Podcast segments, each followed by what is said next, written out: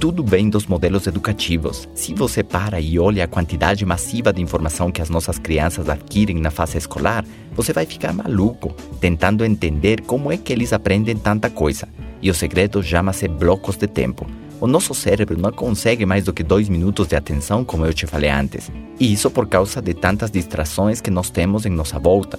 Porém, se nós simplesmente desligamos tudo, vamos poder nos concentrar pelo menos duas horas. Isso significa que por duas horas somos capazes de realizar uma tarefa de forma completa e com o máximo de nossa capacidade. Baseado nisso, o sistema educativo criou o horário das aulas classificando os temas ou matérias a serem estudados e coloca esses meninos nesse ritmo de aprendizagem, com foco total naquilo que estão aprendendo, aquela matéria. Dessa maneira, eles conseguem acumular e assimilar essa quantidade gigante de conhecimento. E desse mesmo jeito, você e eu podemos adquirir muito conhecimento, trabalhar nos mais diversos projetos e concluir tarefas que parecem impossíveis de completar. Blocos de tempo, meus amigos.